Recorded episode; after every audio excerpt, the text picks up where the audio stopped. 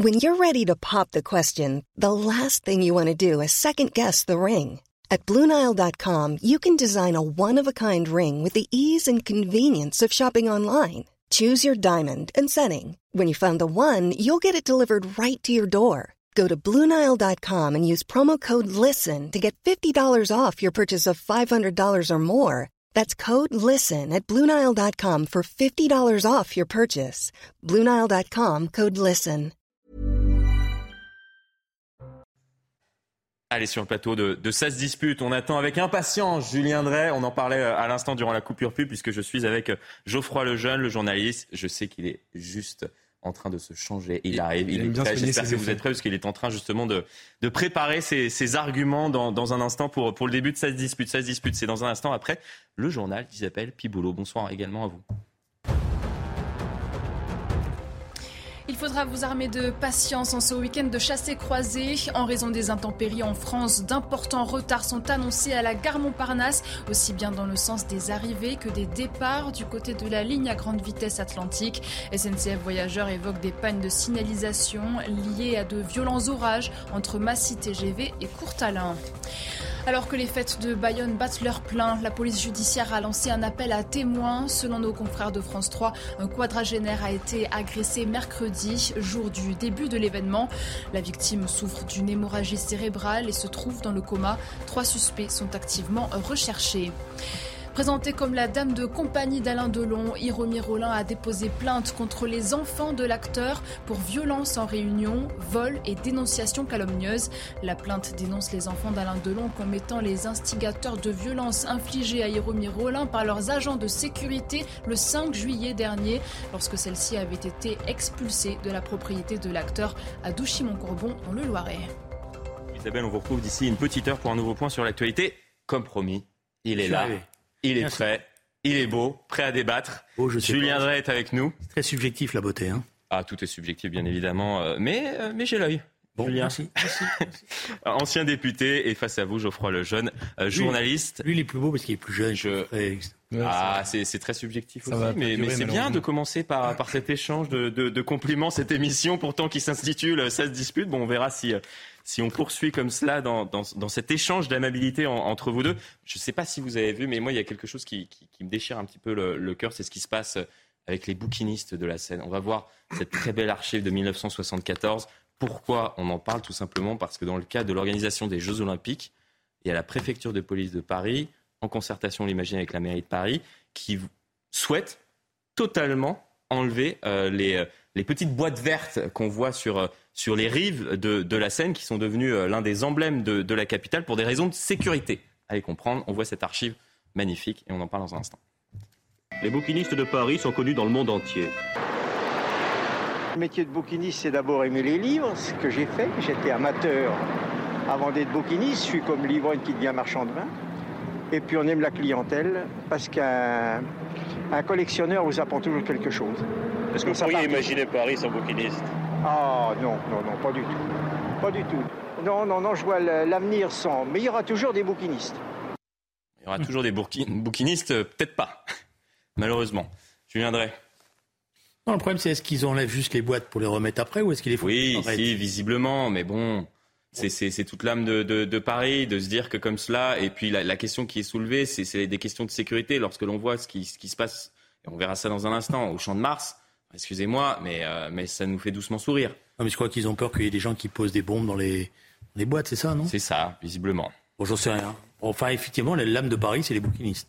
Alors, je sais pas bien comment ils arrivent à vivre parce que il y a beaucoup de gens qui passent, euh, voilà, mais c'est vrai que c'est. Apparemment, ils arrivent à, à gagner, mais ils travaillent euh, je ne sais combien d'heures par jour, à gagner entre 1200 et 1500 euros. Il y avait un- le témoignage d'un bouquiniste ce matin dans, dans l'heure des pros avec Elliot Deval qui était euh, justement bouleversant.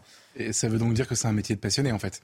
Ah, mais uniquement, c'était déjà à l'époque en 1974. Attends, ça fait, attendez, ça faisait 450 ans que que- que- qu'ils sont installés comme cela et qu'ils se relaient pour, pour égayer le centre-ville. Oui, bien sûr. Écoutez, moi, moi, ça me fend le cœur comme vous, évidemment. Euh, c'est, euh, c'est, vraiment, c'est vraiment, ils sont très touchants déjà quand on les écoute, ceux, ceux de 74 mm. et ceux d'aujourd'hui. Euh, moi, ce que je trouve vraiment euh, désespérant, c'est que, en fait, vous vous dites, après avoir vécu il y a un an, un peu plus d'un an, le Stade de France, après avoir vécu il y a quelques semaines les émeutes, on se rend compte, en fait, on voit que les JO qui arrivent vont être un énorme sujet de sécurité. Euh, on voit que les boîtes de sécurité n'arrivent pas à, recruter suffisamment pour, pour assurer la sécurité pendant cette période. On sait évidemment que ça va être quelque chose de très compliqué, qui fait peur à tous les gens qui sont un peu concernés. Et, donc, euh, pour assurer la sécurité pendant cette période, il faut, euh, il faut euh, créer un, un, village Potemkin, il faut faire de Paris un village, Potemkin, ce qui veut donc dire euh, il faut euh, euh, interdire des accès. Enfin, si vous avez regardé un, un, peu le plan de circulation, les endroits qui seront interdits pendant les JO, ça va plus être la même ville en fait en réalité. Ce qui veut donc dire qu'on vit dans une ville pas sécurisée du tout le reste du temps, premièrement, et deuxièmement, en fait, on est obligé aujourd'hui, puisque c'est un événement mondial qui, qui, va faire rayonner la France, on est obligé de montrer quelque chose de faux. Moi, je trouve ça très triste en fait, très, très vraiment très triste. Et ensuite, Julien, vous avez parlé de l'âme de Paris. Euh, c'est quand on prend ce genre de décision, quand on prend des décisions à caractère euh, euh, sécuritaire, etc., qui sont prises parce que ceux que Pascal Pro appelle les petits hommes gris, mais en réalité par ceux qui nous gouvernent, euh, et eh ben ces gens-là ne sont n'ont plus accès à ce qui fait l'âme de ce pays en réalité. Souvent, très souvent, les décisions un peu ubuesques comme ça ne, ne, prennent pas en compte ce qui est en fait dépasse absolument absolument tout. On va, on va poursuivre bien évidemment euh, la discussion et on suivra avec attention le, dossier. Il y a Rachida Dati, la, la, maire du 7e, qui a, qui a réagi et elle explique nous demanderons au prochain Conseil de Paris le maintien des bouquinistes pendant les JO. À défaut, nous voulons une fermeture limitée à la cérémonie d'ouverture ainsi qu'une indemnisation totale des bouquinistes. Alors pourquoi euh, j'aborde ce sujet? Tout simplement parce qu'on parle. mais sur le fond, on n'a pas totalement tort. Parce que le, le vrai danger, c'est effectivement par rapport à la cérémonie d'ouverture. Et oui. là, il y avait effectivement. Euh, l'une des raisons évoquées, c'est parce qu'on on verrait mal potentiellement la scène depuis, depuis euh, les, les quais. Il n'y a, pas besoin de, de, les, de, les, supprimer tout le temps. Déjà, d'une, il n'y a pas besoin de les supprimer tout le temps. Et, et deuxièmement, je crois qu'il y a d'autres sujets. On, on, va en voir euh, un ensemble, ce qui se passe au Champ de Mars. Il y a eu une femme qui a été violée par plusieurs individus il y a un mois. Nouvelle femme violée par plusieurs individus il y a quelques jours. Rien n'est fait. Et on, s'attaque aux bouquinistes.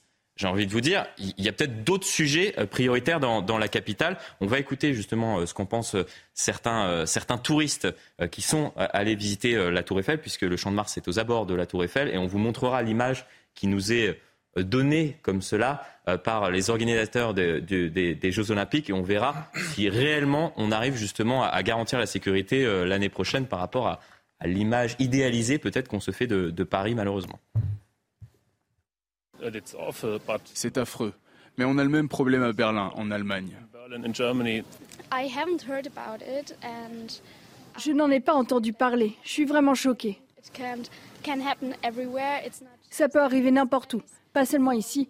On doit faire attention partout. Ça me surprend, car je pensais que dans une ville comme Paris, où il y a du monde en permanence, ce genre de choses n'arrive pas. Ça va clairement me rendre plus méfiante. Je vous avoue, dans l'ensemble, on sent sécurité parce qu'il euh, y a beaucoup de police et on voit beaucoup la police, donc c'est comme quelque chose qui est important. Je dirais que le soir, ouais, on se sent un petit peu moins sécurité. Ça veut dire qu'à partir du moment où on arrive à la fin de la journée, euh, j'ai pris l'habitude de, même en grandissant à Paris, à regarder derrière moi et je vous parlais de l'image peut-être idéalisée qu'on nous projette depuis plusieurs euh, semaines, mois maintenant, de ce qui se passera euh, dans, un an au Champ de Mars. On espère bien heureusement qu'il n'y aura pas ce, genre d'agression euh, affreuse qui se passera durant, durant les Jeux Olympiques. Mais franchement, c'est pas sérieux. On s'attaque au bouquinistes, j'ai envie de vous dire. Il y a, peut-être d'autres sujets dans, dans, la capitale, malheureusement, lorsque l'on voit ce qui s'y passe. Mais c'est pas l'un ou l'autre. Je, suis d'accord. C'est pas. Euh, je suis d'accord. La sécurité, c'est une sécurité globale dans Paris qui, qui, doit, qui doit retrouver, euh, je dirais, euh, tous ses droits. Alors, pourtant, Paris n'est pas la ville la moins dotée en policiers, hein, par rapport à d'autres villes, le centre de Paris. voilà, donc après, ça veut dire qu'il y a un dispositif, d'autant que j'ai toujours pas compris quelle était la complémentarité entre la police municipale et la police nationale. Peut-être que déjà, cette question-là. Mm. Euh, devrait être posée, parce que normalement, en effectif, ils ont maintenant les moyens de pouvoir couvrir le territoire de manière, de, en tous les cas, pour la ville de Paris. D'autres endroits où les choses sont plus compliquées que cela. Hein. Moi, ce qui, ce qui m'intéresse, c'est qu'il euh, y, a, il y a plusieurs années, euh, en Amérique, on avait vu cette carte de Paris avec des, des no-go zones. Alors, c'était une fausse information qui avait été démentie, qui avait été reprise par Donald Trump dans le cadre de, de la campagne américaine. On était en, 2015, et là, on a eu ce témoignage de, cet homme, et on ressent exactement la même chose lorsque l'on circule dans la capitale, c'est-à-dire qu'à partir d'une certaine heure, il y a quand même des endroits où on ne va plus.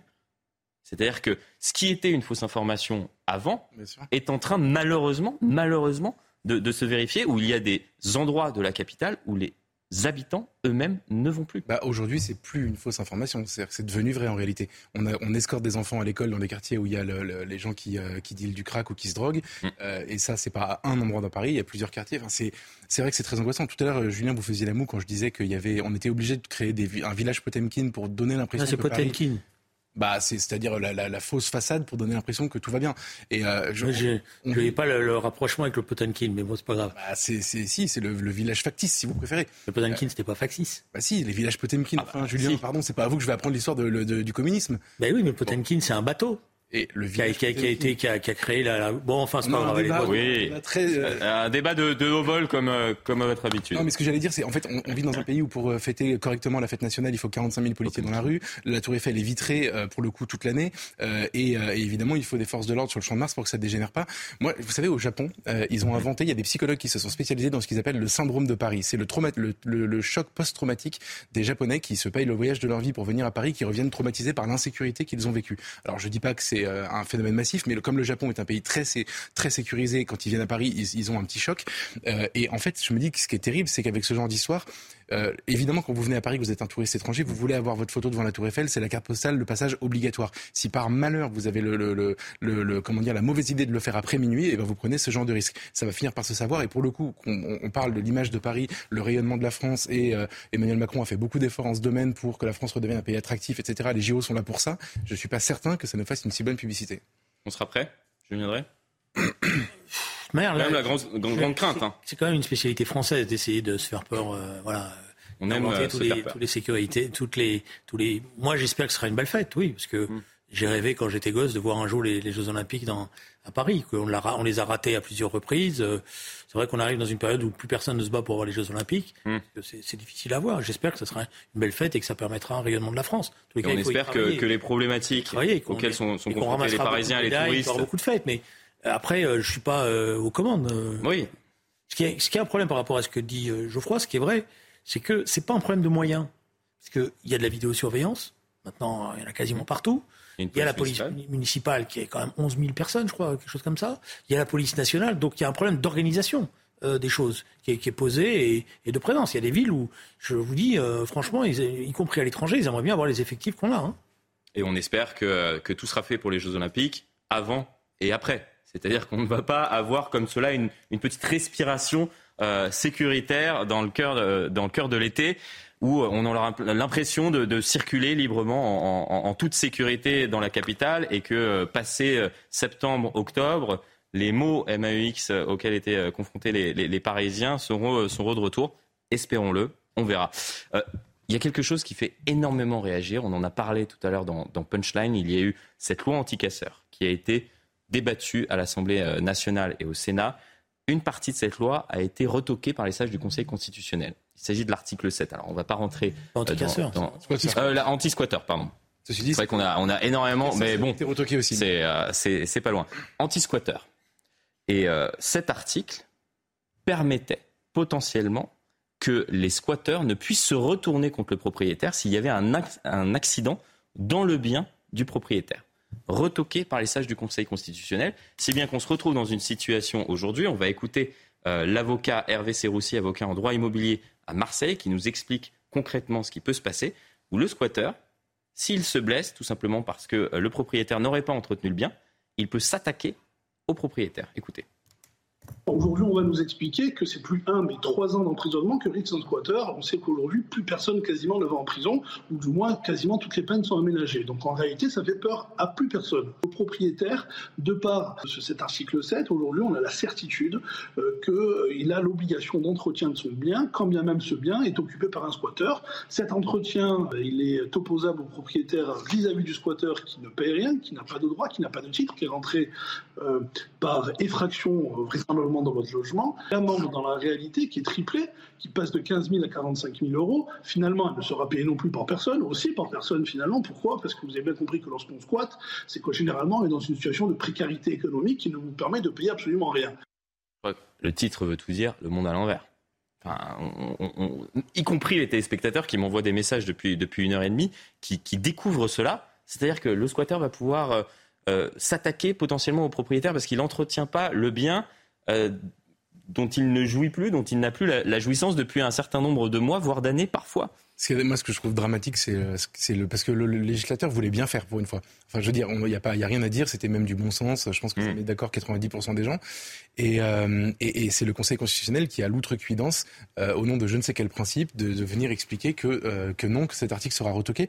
Et en fait, quand vous mettez, tout à l'heure, vous avez fait un lapsus en disant loi anti-casseur. La loi anti-casseur mmh. avait également été retoquée sur la partie, vous savez, qui permettait d'anticiper, les, les, enfin, d'interdire de, préventivement les manifestations, les déplacements, etc. Mmh. À la fin, quand vous faites l'accumulation de tous les moments où le Conseil d'État et le Conseil constitutionnel viennent entraver la volonté du, législateur, vous allez me dire, c'est son rôle, du législateur et donc la volonté populaire, parce que là sur le sujet, il y a quand même, une, je pense, une immense majorité des gens qui sont d'accord, ça finit par poser le problème de ces cours suprêmes qui empêchent l'expression de la volonté générale en fait. Et à l'origine, elles ne sont pas là pour ça. Donc moi, je suis désolé, je, veux bien défendre l'état de droit et le système dans lequel on vit, mais il va falloir rééquilibrer le rapport de force parce que ça n'est plus possible. Et c'est incompréhensible pour les Français. Alors déjà, le, Conseil constitutionnel, c'est pas une Cour suprême. Non, mais je mets, c'est. Euh, non, je veux dire, mais c'est important. il est là juste pour vérifier. Le, il est en train de devenir. Voilà. Le, il y a une évolution. Progressivement, c'est vrai que, que le, le, Conseil constitutionnel, par un certain nombre de décisions, s'octroie de fait un pouvoir qui n'est pas le pouvoir au départ que lui confère la Constitution. C'est vrai qu'il y a une dérive. On la voit, on la constate, et ça pose un problème parce que le Conseil constitutionnel, il, il est désigné, il n'est pas élu euh, par le peuple français, donc il ne peut pas se sentir investi d'une mission, d'une mission euh, par le peuple français. Là, justement, pour contrôler la constitutionnalité des, euh, euh, des lois. Donc ça, c'est un problème. Alors après, excusez-moi, mais j'ai rien compris à cet article 7. C'est-à-dire, si j'ai compris ce qu'il voulait faire, et ce que je voudrais voir, c'est comment le Conseil constitutionnel est arrivé quels sont les attendus? D'autant que. Ah, je vais tenter de, vous, expliquer. C'est-à-dire que si jamais. Si vous, regardez, si vous me disiez que c'était au lieu du gauchisme, tout ce que je voulais, je veux bien. Mais là, il n'y a pas de syndicat de la magistrature, il n'y a pas de. Ah, on aura, peut-être l'occasion d'aborder cela. Mais concrètement, l'article 7 ne permettait plus, si jamais il y a un passant euh, qui euh, passe justement à côté d'une maison squattée, qu'il y a une tuile qui tombe, que ce passant euh, est, est blessé par cette tuile qui serait tombée du toit, il ne peut plus se retourner contre le propriétaire. Mais c'est-à-dire que, imaginez-vous bien, c'est-à-dire que les sages du Conseil constitutionnel voulaient potentiellement que s'il y a le moindre incident parce que euh, le bien n'est plus entretenu, la victime puisse se retourner, soit le squatteur, soit effectivement une tierce personne qui passerait à côté de, du bien, puisse se retourner contre le propriétaire. C'est-à-dire que potentiellement vous avez un propriétaire euh, qui n'a plus la jouissance de son bien, et en plus qui se peut se faire attaquer s'il y a un passant euh, qui euh, jamais se, se, blesse. Donc on est d'accord, c'est le Conseil constitutionnel crée une obligation pour le propriétaire d'entretenir un lieu qui est squatté. C'est ça. Bon, des fois ça marche un peu sur la tête. Hein. Bah, le monde à l'envers. Je crois que en fait c'est pas euh, vous avez raison c'est pas euh, du gauchisme c'est du juridisme en fait. Et c'est c'est un peu le même c'est pas pareil mais c'est un peu le même problème. C'est-à-dire qu'en fait le, le, le, métier quand je dis les cours suprêmes c'est pour dire Conseil d'État Conseil constitutionnel les, les, cours européennes etc leur métier c'est d'interpréter des, mmh. des, des, textes qu'on leur soumet euh, ou les décisions qu'on leur soumet à l'aune du droit. Et le droit le problème c'est qu'en fait on peut lui faire dire tout n'importe quoi. Vous pouvez prendre des principes dans tous les sens et, et au nom de principes juridiques existants vous pouvez faire ce genre d'aberration. Donc moi je pense que le problème c'est pas critiquer telle ou telle décision c'est de dire à la fin, ça n'est pas possible que ce soit ces cours suprêmes-là qui imposent leur volonté par rapport aux législateurs. En tout cas, pas à ce point-là. Et vous avez raison de dire que c'était pas initialement, c'était pas le, le, sens de, de, la Constitution, c'était pas le rôle qui, leur était donné. Et, par, et, ça, ne fait que s'empirer, notamment depuis la réforme de 2008, mais, mais hmm. aussi par la, pratique et par l'habitude. Ils s'octroient des droits de plus en plus. Ils sont, euh, pardon, ils sont en train de devenir omnipotents. Et je ne sais pas si euh, on, passe à un tout autre sujet intéressant qui risque de vous faire euh, réagir, c'est euh, le renvoi devant la justice d'Éric Dupont-Moretti, décision de la Cour de cassation. Donc il passera d'ici la fin de l'année, en tout début d'année prochaine, devant la Cour de justice de la République. La seule habilité donc à juger des membres du gouvernement, c'est tout de même la première fois qu'un ministre en exercice passera devant la Cour de justice de la République. Éric Dupont-Moretti a réagi. On en débat dans un instant. Je suis d'abord à la tâche, vous l'avez vu, et puis euh, je répondrai euh, le moment venu. chaque chose en son temps. Ce qui est intéressant, et je vous fais réagir dans, dans un instant, c'est ce que disait Emmanuel Macron pour euh, protéger son ministre de la Justice, puisqu'il a été à plusieurs reprises interpellé euh, par les journalistes à ce sujet, notamment l'année dernière à Prague, c'était le 7 octobre 2022. Cela ne touche en rien ce qu'il a fait en tant que ministre, concernant donc ce, dont on, ce qu'on reproche euh, au, garde des Sceaux dans son activité n'est des sujets qui relèvent de la morale. Je souhaite que la justice puisse suivre son cours, qu'il puisse défendre ses droits, mais je considère que cela n'a rien à voir avec une jurisprudence qui existait ou des engagements que j'ai pu prendre compte tenu de la nature de l'affaire. Et effectivement, durant la campagne de la présidentielle en 2017, il disait qu'un ministre doit quitter le gouvernement lorsqu'il est mis en examen. Là, on parle même plus d'une mise en examen. Vous en pensez quoi? Ça va être complexe, d'autant plus qu'il s'agit du garde des sceaux. Bah, c'est-à-dire que normalement, euh, quand vous passez devant la Cour de justice de la République, euh, si vous êtes en plein exercice de vos pouvoirs, ça va être compliqué. Je ne sais pas comment ils vont gérer ça. J'ai du mal à, comprendre. Visiblement, il, il, est toujours soutenu effectivement par au moins la Première ministre, je pense par, par Emmanuel Macron également. C'est-à-dire que je crois qu'ils avaient la certitude que ça irait pas jusque devant la Cour de justice de la République. Et je pense qu'y compris euh, le garde des Sceaux a dû dire euh, à plusieurs reprises, euh, mais vous inquiétez pas, il n'y a rien dedans dans le dossier. Alors moi... Vous pensez? Selon mes informations, Gabriel Attal aurait été testé récemment, soit pour devenir ministre de l'Éducation nationale, soit pour devenir garde des Sceaux. Je dis ça. Il y, a, il y a, moi, il y a une chose que je trouve que ajoute à la gravité, de la gravité au dossier, c'est qu'il a essayé de, euh, de, de s'en prendre. En tout cas, il a déclenché une enquête sur les magistrats qui instruisaient cette affaire quand il a été euh, euh, nommé garde des sceaux. Ce qui veut dire, ce qui, ce qui est un peu, comment dire, ce qui donne, moi, je trouve, un, un ton un peu plus grave à l'affaire. Ensuite, j'ai pas tellement d'avis sur le fond de cette, mm. de cette histoire. Qui, de fait, c'est vrai, il y a un argument qu'utilise Emmanuel Macron qui est, qui est, qui est juste, c'est que c'est une affaire qui le concerne en tant qu'avocat. Ça n'a absolument rien à voir avec ce qu'il a fait comme ministre.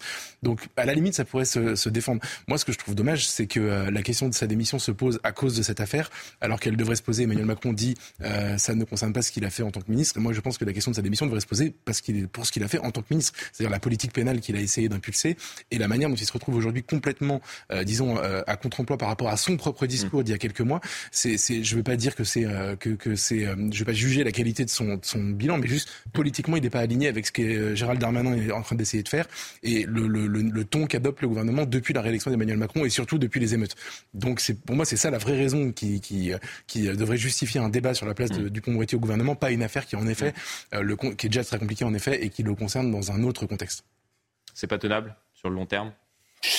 La, hein. la, manière dont a été fait ce gouvernement et les informations que vous avez que, qui circulent et qui continuent à circuler sur ceux qui ont été testés, pas testés. Mm. Donc quand même faire attention parce qu'il y a aussi beaucoup de gens qui ont envie de se donner des rôles euh, après. Euh, je sais pas bien, j'ai pas bien, j'ai pas toujours compris la cohérence de, de ce remaniement. Maintenant, normalement, du point de vue du fonctionnement des institutions, cette question, elle a été posée. Je veux dire, donc quand, il, quand le secrétaire général de l'Élysée, qui est quand même un garçon mm. sourcilleux, euh, a discuté avec le président de la République, euh, chaque ministre savait qu'il y a un dossier, donc on regarde.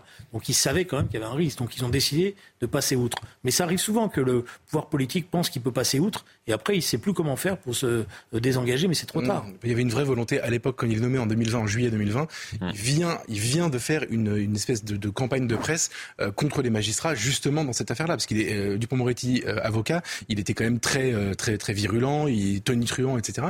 Et donc je pense qu'il est choisi pour ça, pour le côté un peu, un peu punk, un peu engagé, et je pense que c'est façon, c'est un signal qui est envoyé, parce que je crois qu'il succède à une grande gueule. On attendait de lui justement qu'il. Euh, plus, plus grande gueule que punk. Et je crois plus grande gueule que punk peut-être. C'est votre appréciation. Et je pense que c'est un vrai choix d'Emmanuel Macron à l'époque qui se rend pas compte en effet de la portée de, de, de la portée de ce choix. Bon, on poursuit la, la discussion, c'est toujours euh, extrêmement intéressant euh, avec vous deux. Euh, dans un instant, après une très courte coupure pub, restez bien avec nous, énormément de sujets à, à traiter. On abordera notamment les propos de Gérald Darmanin, les différentes réactions politiques, à commencer par celle d'Olivier Faure. Et on abordera également la question de l'uniforme et de la baya, puisque Gabriel Attal, le nouveau ministre de l'Éducation nationale, en a parlé ce matin dans un entretien qu'il a accordé à nos confrères de Midi Libre. A tout de suite. Et de retour sur le plateau de 16 disputes, toujours en ma compagnie, Julien Drey, ancien député, et Geoffroy Lejeune, journaliste. Euh, on poursuit la discussion autour de ce qui s'est passé assez euh, récemment, euh, cette fronde des, policiers. Je préfère parler de, colère sourde qui, s'est illustrée finalement ces, ces, derniers jours. Policiers qui ont décidé, pour certains d'entre eux, de se mettre en arrêt maladie ou de déclencher le code 562 pour ralentir, entre guillemets, la cadence. Mais moi, ce qui m'intéresse, ce sont les réactions politiques. Il y a Gérald Darmanin qui a pris la parole. On l'a longuement commenté. Mais je souhaitais aborder d'autres réactions politiques. Ça risque de vous faire réagir peut-être, Julien Drey, celle d'Olivier Faure, qui, suite aux propos, premièrement, du DGPN, soutenu par Laurent Nunez, le préfet de police de Paris, soutenu lui-même par Gérald Darmanin, demande tout simplement la démission des trois. Écoutez. Vous avez aujourd'hui des institutions républicaines qui sont parfaitement remises en cause, assumées par le ministre de l'Intérieur, qui, comme le DGPN et comme le préfet de police de Paris, devraient démissionner. Vous, on a aujourd'hui ce matin leur démission, à tous ah les ben, deux, y compris Laurent Nunez. Ah ben aux trois, bien sûr. Je viendrai. Ça vous fait sourire Doucement sourire peut-être. Non, parce que c'est un peu, je veux dire, c'est une surenchère. Euh, Tout le temps. Les appels à la démission, je n'ai jamais été un fan de, hmm. cela, et je reste euh, très prudent. Parce qu'il y a, c'est quoi le problème? Il y, a, il y, a, un malaise dans la police, voilà, qu'on peut appeler front de révolte, etc. Il y a un malaise, il y a un hmm. malaise, il y a un mal-être et un malaise. Euh, et après, il y a des institutions qui euh, sont évidemment interpellées par ce mal-être, ce malaise. Donc il faut essayer de le comprendre, il faut essayer d'y apporter des solutions. Je suis pas sûr que la surenchère, parce qu'on voit bien les calculs qu'il y a derrière, soit utile. Et bon, je comprends bien ce que fait la France insoumise. Il essaye de, dans cette situation-là, de, de, se rattraper par rapport, euh, euh voilà. Et je pense que la gauche républicaine, elle n'a pas forcément euh, vocation à courir derrière ces ces, choses-là. Voilà. Peut-être pas ce qui est fait en ce moment par, euh, par Olivier Faure. C'est peut-être un appel de, votre part. Non, mais moi, après, il est patron du Parti Socialiste. Euh, voilà. Il... Hmm. J'ai pas compris, pour être honnête, pourquoi il a signé le communiqué commun avec la France Insoumise, avec les Verts. Si j'avais dirigé le Parti Socialiste ou j'avais été à la direction, j'aurais peut-être fait des choses pour dire je suis pas d'accord avec telle ou telle déclaration, mais j'aurais pas signé parce que je parce que il y a un vrai désaccord. En tous les cas, moi, je pense qu'il y a un désaccord dans la gauche sur le rapport hmm. à la police républicaine et sur l'ordre. Voilà, et voilà, je, si vous voulez, pour être, pour être encore plus clair, je ne crois pas que les émeutes qui ont lieu dans les quartiers, ça soit une révolte. Voilà. Vous voyez? Par rapport à, la mort, effectivement, non, mais, la caractérisation faite par la France insoumise de ce qui passait dans les hmm. quartiers, c'est de dire que c'est une révolte. Moi, je ne crois pas que c'est une révolte. tous les cas, qu'il souhaite une révolte, c'est ce qu'il souhaite. Très certainement. Ça, c'est autre chose, mais c'est pas une révolte. Et, se pose la question à quoi joue la, gauche actuellement. J'ai une question, Julien. Si c'est pas une révolte, c'est quoi du coup? C'est des émeutes, c'est des émeutes de, de, de, de, jeunes dans les quartiers comme on a connu, mais c'est pas une révolte, ça, ça exprime pas une conscience sociale de protestation, etc. Et tout. Je, je moi la révolte, j'en ai connu dans l'histoire, ça, ça n'a rien à voir. C'est de la casse, quoi. Je vais pas répéter ce que vous avez dit, je suis vraiment d'accord, mais euh, je vais le traduire plutôt. C'est en fait ce que ah. vous dites, c'est pour le Parti socialiste, quelle déchéance, on est d'accord, honnêtement. Non, c'est une faute. Ouais, déchéance, non, parce que le pauvre, il, bah, il en est. Hein. C'est une faute. Non, mais alors, je vais rebondir sur ce, que, sur ce que vous avez dit, parce que qu'est-ce que ça traduit? En fait, Olivier Faure est à la remorque de la NUPES, qui, de la France Insoumise, qui elle-même euh, a choisi d'avoir un discours anti-flic depuis des années. Il s'adresse à l'électorat anti-flic, etc. On a bien compris tout ça. Euh, qu'est-ce que ça veut dire détester la police aujourd'hui? Ça veut dire détester le corps social le plus de, de l'État, pardon, euh, le plus euh, diver, le plus diversifié. Je parle en termes de d'origine, etc., etc. C'est là où il y a le plus de diversité, d'immigrés, etc. Le plus probablement populaire, c'est-à-dire les classes populaires. Enfin, c'est vraiment un métier entre guillemets de classe populaire. Euh, le plus éprouvé en ce moment et le plus à défendre, y compris même sur les questions euh, sociales, sur les questions de salaire, etc. C'est quand même des gens qui gagnent pas très bien leur vie et qui font un métier. On parlait tout à l'heure des bouquinistes qui font ça par passion. On n'est pas loin. Je veux dire, ils gagnent pas 1500 euros, mais ils gagnent 2000, 2200. Euh, c'est pas, c'est, dans le meilleur des cas. Hein. On n'est pas beaucoup, on n'est pas beaucoup au-dessus. Donc, si j'étais de gauche, je me dirais c'est très important de les défendre. En plus, il y a tout le rapport à la République, à l'autorité de l'État, etc. Je les défendrais coûte que coûte. Un peu, c'est un peu ce que, enfin, c'est un peu votre ligne historique, vous qui êtes euh, de la gauche dite sécuritaire, et c'est ce qui vous a été beaucoup reproché au PS. Le fait qu'ils fassent l'inverse prouve que non seulement ils abandonnent la gauche, ce dont je pourrais me, me, me, me fiche éperdument puisque je suis pas de gauche, mais par contre, surtout, c'est un rapport à, à, à, la France et au peuple français et à ces, à ces catégories populaires euh, qui sont euh, très représentées dans la police, qui est, qui, est, qui est, lunaire en réalité, qui est absolument délirant. Donc moi, je ne, je, enfin, je le comprends trop. En fait, dire, je comprends pas. Je le comprends trop et je trouve ça détestable comme positionnement, détestable. Moi, ce qui. Non, ce que je pense, c'est que. les questions de sécurité, c'est un débat qui, a traversé la gauche. C'est-à-dire, qu'est-ce que mmh. c'est que l'ordre? Pourquoi on est pour un ordre juste, déjà? Euh, euh, pourquoi euh, la question, le droit à la sécurité pour tous c'est une question importante et notamment dans les quartiers populaires parce que c'est là où il y en a le plus besoin. Voilà, c'est un débat qui a traversé la gauche parce que elle, a eu pendant longtemps une vision évangélique de, de, de, de de, la viol, de la violence dans ces quartiers en disant les pauvres jeunes, vous comprenez les conditions sociales, etc. Par une explication sociologique, elle trouvait des alibis à la réalité du comportement, des comportements de, de, de casse, etc. Normalement, le Parti socialiste, après euh, avoir discuté, débattu, le débat était violent, avait évolué ces questions-là et avait fixé un cadre.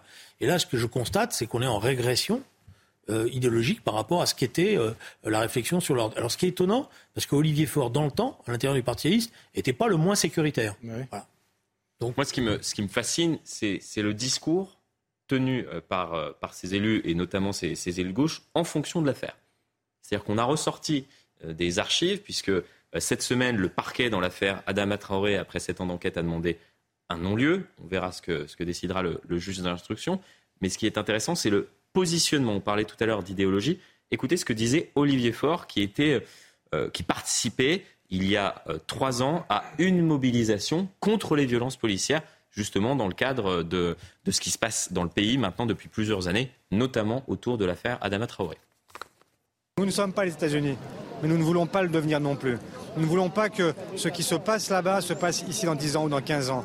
Et je ne veux pas que, parce que nous aurions toléré des pratiques, des modes euh, de maintien de l'ordre qui ne correspondent pas à nos valeurs, eh bien, on est demain des George Floyd, comme on a eu déjà euh, des Adama Traoré, des euh, Cédric Chouviat, des Gabriel, qui ont malheureusement subi la disproportion de la réponse par rapport aux actes qu'ils avaient ou pas commis ou qu'ils étaient supposés avoir commis. Et moi, ce qui fascine, c'est qu'à l'époque, il n'y avait aucun problème de commenter une enquête en cours. Il y avait même un parallèle qui était fait entre ce qui se passait aux États-Unis avec la, mort de George Floyd et effectivement ce qui avait pu se passer autour de d'Adama Traoré. Non mais là, bon, je ne veux pas le défendre. Là, lui, c'est pas, pas ça qu'il dit. Lui, il, pense que le DGPN et le, mmh. le préfet de police de Paris, etc., remettent en cause, euh, je dirais, le fonctionnement classique, euh, mm. veulent créer un, statut particulier. Et, bon, voilà. Et pourquoi pas, après tout? Oui, parce que je pense qu'il se trompe, je dirais. Non, mais il les accuse de, faire cela, et en même temps, lui-même faisait exactement la même chose. D'une certaine manière. C'est pour cela que je trouve ça intéressant, le parallèle. Normalement, le DGPN, il a, je veux dire, dans les, dans les rapports euh, mm. tels qu'ils devraient être entre la justice et la police, normalement, ça doit marcher ensemble. Euh, c'est deux corps qui sont complémentaires. En plus, quand ils marchent pas ensemble, c'est qu'il y a vraiment quelque chose qui va plus. Voilà. Alors, euh, je pense que, si vous voulez, euh, c'est là aussi où le gouvernement, d'après moi, s'y prend mal. Quand il y a un malaise de cette nature-là, il ne faut pas courir après. Il faut donner le sentiment qu'on va le résoudre. Il y a deux questions qui sont posées dans, cette affaire-là. Il y a une question qui est une question réelle. Un policier, quand il est mis en, quand il est mis en détention provisoire dans l'exercice de ses fonctions. Hein. A pas dans. Important le préciser. Oui, c'est un exercice de ses missions.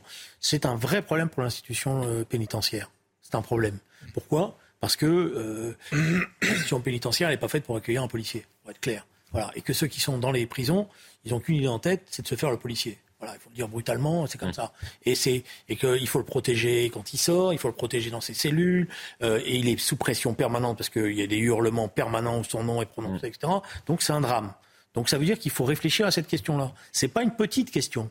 On peut pas la, balayer d'un revers de main en disant un policier c'est un citoyen comme les autres, donc euh, si on le met en prison, il va en prison. Non. Et donc et les magistrats doivent le savoir aussi.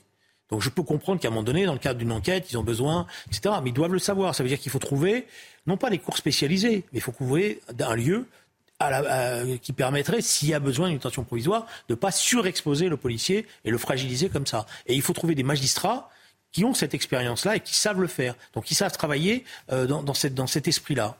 Mais en fait, pardon, Julien, mais vous dites exactement ce que demandent les syndicats de police. Hein. Je, je, les écoute depuis deux jours. Non, parce qu'eux, ils voudraient qu'il n'y ait pas du tout. Alors, il y a la question du statut. Ah. Et non, mais il y a aussi la question des cours spécialisés. Par ailleurs, je pense que tout ce que vous dites est vrai. Donc, la question se pose vraiment. En fait, ça mérite un vrai débat. Sauf que là, moi, je suis révolté parce qu'il nous est imposé comme débat. C'est-à-dire, euh, il faut tomber donc sur le DGPN pour expliquer qu'il a dit n'importe quoi, alors que ses propos étaient très mesurés et qui fait un peu comme vous. Il pose le problème en expliquant, selon lui, que les policiers n'ont rien à faire en détention provisoire. Moi, je suis d'accord avec lui. Bon, vous pouvez ne pas l'être, mais il y a au moins un débat à avoir. Alors que les gens qui lui tombent dessus depuis trois jours, qui demandent sa démission, etc., enfin pour aller très vite, la NUPES, passent leur vie à avoir un débat sur la détention provisoire pour les délinquants.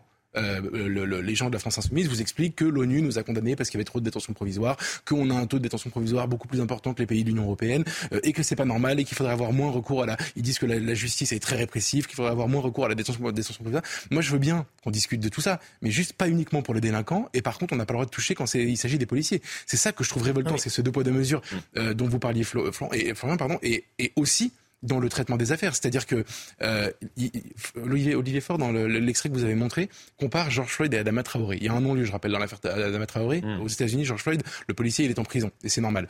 Euh, je, je, suis désolé, mais je suis scandalisé par ça. Et personne va leur, ce que vous faites là, personne va leur ressortir un jour en disant, vous vous rendez compte de ce que vous avez dit, il y a eu un non-lieu. Je vais vous parler d'une autre affaire. Le procès aura lieu bientôt. Euh, l'affaire Théo. Le Théo qui se fait taper à la matraque par des policiers. À l'époque, son avocat, qui était maître du Pont-Moretti, va à la télévision pour solder l'affaire c'est-à-dire, il n'était pas encore ministre, hein, mais mm. il va solder l'affaire. Il explique, il donne sa version, qui est la version de la défense, qui a été abondamment relayée par la presse. Et l'histoire est soldée à l'époque. Emmanuel Macron, ministre de l'économie, euh, relaie cette version-là aussi. François Hollande se rend au chevet euh, du jeune Théo, au mépris total de la présomption d'innocence des policiers, et on verra le résultat du procès. Mais imaginez que le résultat du procès après enquête, avec euh, comme dans l'affaire Adama Traoré, va pas dans le sens de la version médiatique du début. Mais vous imaginez le tort qui est fait à chaque fois, et c'est systématiquement au détriment des policiers. Moi, je, on, on s'en sortira pas. Je veux dire, il faut arrêter de parler de mal-être dans la police. Ils se font insulter, en fait. Enfin, l'affaire Théo, il est envoyé dans les assises, donc c'est pas rien. Ben, c'est la même chose. C'est pas une enquête. Euh, il est envoyé dans les assises. Donc le fait de renvoyer dans les assises, ça veut dire quand même mm. quelque, part que les magistrats qui renvoient dans les assises, ils prennent. mais vous êtes d'accord pour dire que jusqu'à la condamnation, il y a une Jusqu'à la condamnation, mais le, renvoi aux assises est quand même un signe. Mm. voilà. Euh, c'est pas la même chose que dans le cadre d'une enquête. Bon, euh, ça c'est la même chose. La deuxième chose. Moi, je pense que dans ces affaires-là, c'est ça l'erreur. C'est, c'est ceux qui projettent un certain nombre de, de, de, de schémas euh, sur une réalité et qui essayent euh, de, de, de tordre la, la, la, vérité. Et c'est pour ça que je n'aurais pas signé. C'est pour ça que je pense que c'est une erreur d'avoir, d'avoir donné le sentiment que, d'un certain point de vue, c'est pas grave de dire la police tue. Voilà, c'est pas grave les excès que j'ai entendus sur euh, les fascistes, parce que de toute manière le mot fasciste, il est voilà, le jour où la, la bête va sortir de, de, de, de vraiment de, sa boîte, je pense que certains vont, vont découvrir ce que c'est que le fascisme. maintenant, tout le monde est fasciste. Alors, voilà, dès que vous n'êtes pas d'accord, vous êtes un bon. Alors, il faut pas. Moi, je suis pas d'accord avec ça. Je pense pas qu'on soit dans cette situation-là. Voilà, je pense au contraire, il y a des problèmes réels. Il faut les traiter. Il faut les traiter sérieusement. Et je pense que la gauche aurait gagné à dire il y a un problème, les policiers sont pas au-dessus des lois, ça c'est vrai. Euh, il n'y a pas une, justice particulière pour eux, mais il y a des problèmes qui sont posés, et donc il faut y apporter des solutions euh, concrètes. Et si elle avait fait ça, elle aurait été entendue, notamment dans les milieux populaires autre problème auquel nous sommes confrontés, et là encore, il y a peut-être une, complaisance d'une partie de, la gauche, peut-être par clientélisme, concernant euh, la problématique qu'on rencontre certains chefs d'établissement. Mais ça, c'est le clientélisme de la gauche bobo. C'est-à-dire la gauche qui, en fait, ne sait pas ce que c'est que la violence. Parce qu'elle vit dans des quartiers où elle n'est pas confrontée à ça. Moi, j'étais parlementaire de quartiers qui étaient. Et c'est souvent ce que j'ai dit, d'ailleurs, à hmm. mes propres collègues. Je leur disais, mais vous savez, les premières victimes, celui qui se voit sa voiture brûlée, celui qui a peur pour ses enfants, celui dont le fils revient parce qu'on lui a volé le blouson de cuir dont on s'est euh, on, on, s'est battu jusqu'au bout pour trouver l'argent pour lui acheter. Lui, il ne va pas s'en sortir. Lui, c'est normalement l'électeur de gauche. Donc si vous n'êtes pas capable de comprendre ça, vous n'avez rien compris. Donc vous n'êtes plus capable de parler aux classes populaires. Et la transition que, je souhaitais euh, opérer était la complaisance peut-être d'une partie de la classe politique, notamment à gauche, peut-être par clientélisme concernant euh, la problématique auxquelles sont confrontés maintenant de trop nombreux euh, chefs d'établissement, à savoir l'abaya. Le nouveau ministre de l'Éducation nationale en a parlé dans un entretien qu'il a accordé ce matin à nos confrères de, de Midi Libre, où il évoque la question de l'uniforme. Il estime que cela ne résoudra pas l'ensemble des problèmes auxquels sont, confrontés les, chefs d'établissement. Mais effectivement, on fait parfois le parallèle entre, là, il propose que les écoles volontaires puissent tester le port de l'uniforme dans leur établissement.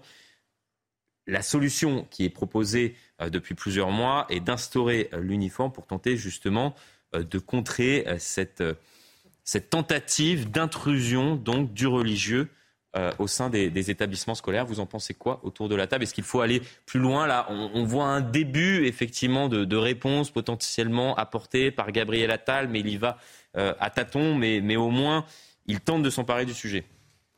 Moi, je suis, je suis grosso modo d'accord avec lui. Juste, je trouve que la question de l'uniforme, euh, pour répondre au problème des abayas, est un peu, comment dire, un peu une fuite en fait.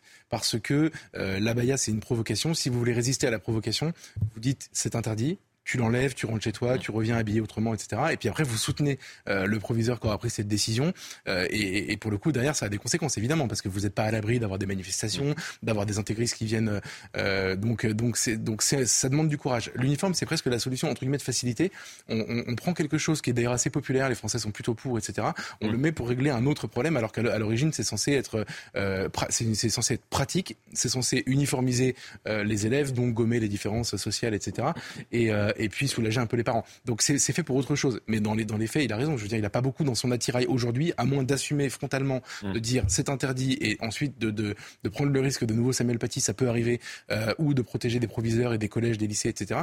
Euh, à part dans, dans, en, en, faisant ça, ce qui est plus compliqué, plus ambitieux, je, je, je, je l'accorde, je l'avoue, euh, c'est une solution. Mais c'est ça qui est en jeu, c'est la protection des enseignants, des professeurs, des chefs d'établissement également. Excusez-moi, mais c'est la pire des solutions, ce qui est proposé. C'est chacun se débrouille comme il peut. Donc il y aura des établissements où on va faire l'uniforme, et puis il y a des établissements où on ne fera pas l'uniforme. Et donc je sais à peu près quels sont les établissements où il y aura l'uniforme et quels, ceux, quels sont ceux où il n'y aura pas l'uniforme. Et donc vous allez avoir, par ailleurs, la, compétition entre établissements, elle va continuer comme, comme jamais. Hein Parce que la plupart des parents diront, bah, celui où il y a l'uniforme, c'est celui où ça marche, etc., celui où il n'y a pas l'uniforme. Voilà. La règle, elle doit être une règle pour tout le monde. On est en train de... En fait, ce truc-là, c'est, je trouve ça, pour un premier pas, c'est un mauvais premier pas, excusez-moi. Et c'est une alerte. Parce que ça veut dire, en gros, excusez-moi l'expression, elle n'est pas, elle est pas très polie. Proviseur, démerdez-vous. Conseil d'établissement, démerdez-vous. Chacun fait comme il veut.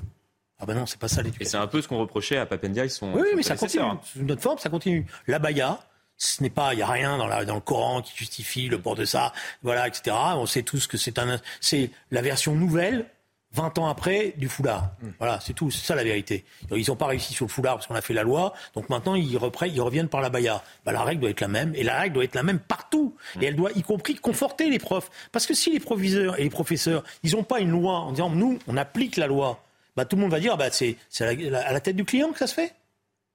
Enfin, compter, compter sur les plus radicaux euh, pour, pour une fois que la baya sera interdite, revenir avec un autre vêtement. Oui, mais on a avec, la, la, bataille sur le la bataille sur le foulard, on l'a gagnée. Ça a été très difficile. Enfin, en fait, je me rappelle. Oui, oui, et non, parce que regardez, le problème revient par la fenêtre. Donc, oui, d'accord, mais 20 ans après, oui, la bataille du foulard, c'était 89.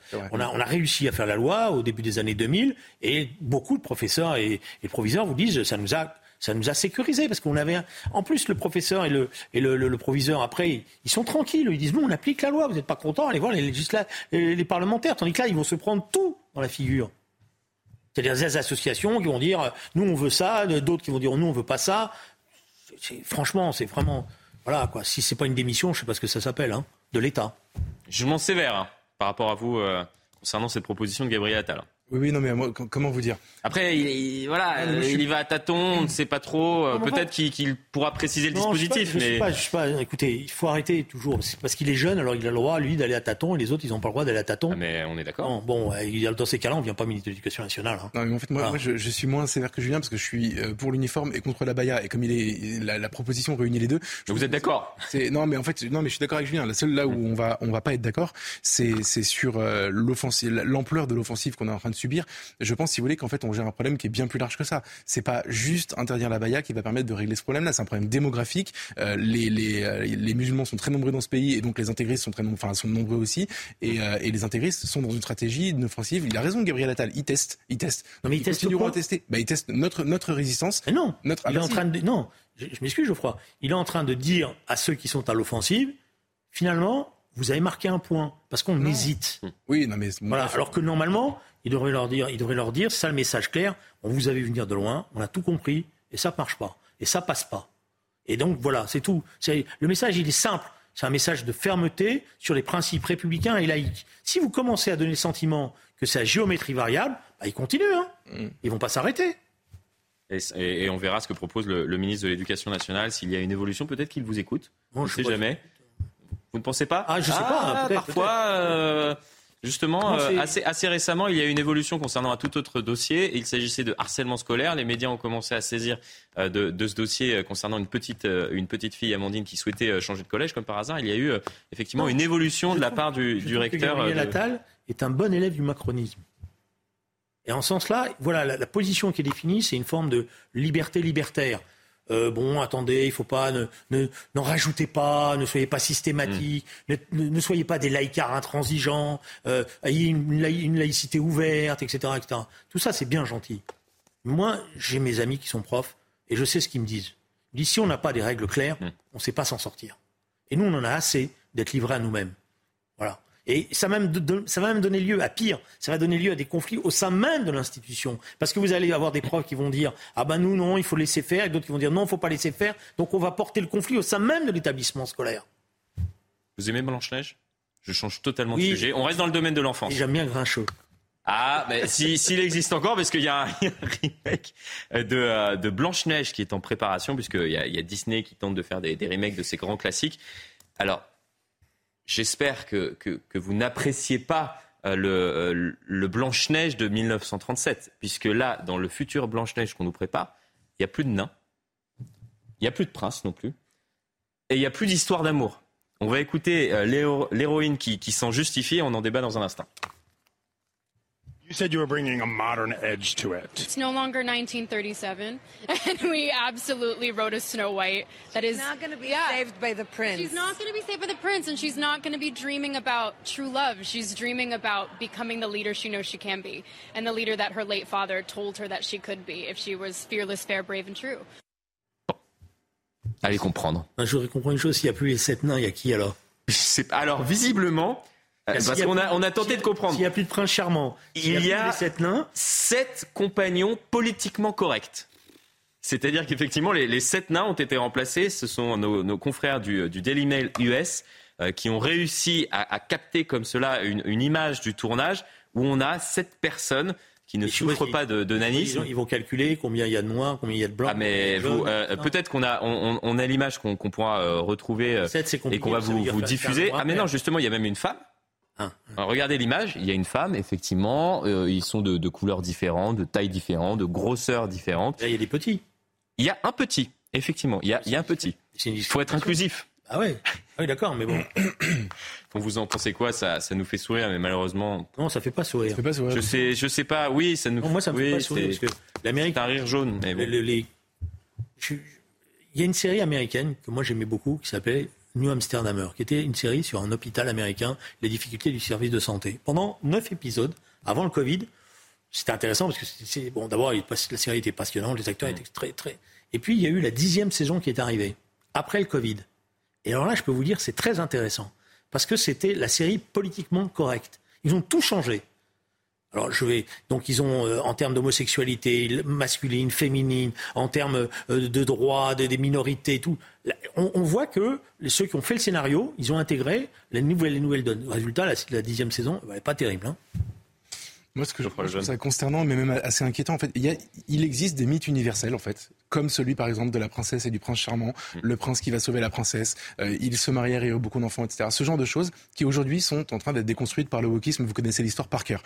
Et moi, ce que je trouve, en fait, assez, euh, assez euh, euh, énervant, c'est que les gens qui sont à la manœuvre, en l'occurrence là en l'espèce Disney, mm. n'ont pas le talent pour inventer leur propre mythe. À la limite, s'ils faisaient des productions avec des, des, nouveaux personnages, ils, inventaient, ils, inventaient, des personnages woke, etc. Je pense qu'ils n'auraient pas de public pour ça, mais au moins ils auraient essayé.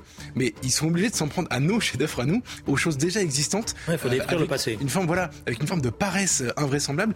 À la limite, comparons-nous, comparons le Blanche-Neige de 1937 avec un, un nouveau personnage qui, qui cocherait toutes vos cases, et on verrait ce que les gens préfèrent. Mais là, ils ont même pas ce courage-là. Ils prennent le, la chose d'avant, ils la salissent ou ils la dénaturent, et euh, ils pensent avoir fait leur œuvre. Et, c'est dans tout. Enfin, c'est. Ça s'appelle toujours Blanche-Neige, mais ça n'a de, de Blanche-Neige que, non, mais ce que je nom, puisqu'on aura du mal à comprendre que dans le cas des évolutions de société, etc., on crée des nouvelles œuvres cinématographiques qui intègrent des nouveaux personnages, etc. Mais ça passe pas par la destruction du passé. Ah, c'est plus de prince, plus de nains, plus d'histoire d'amour.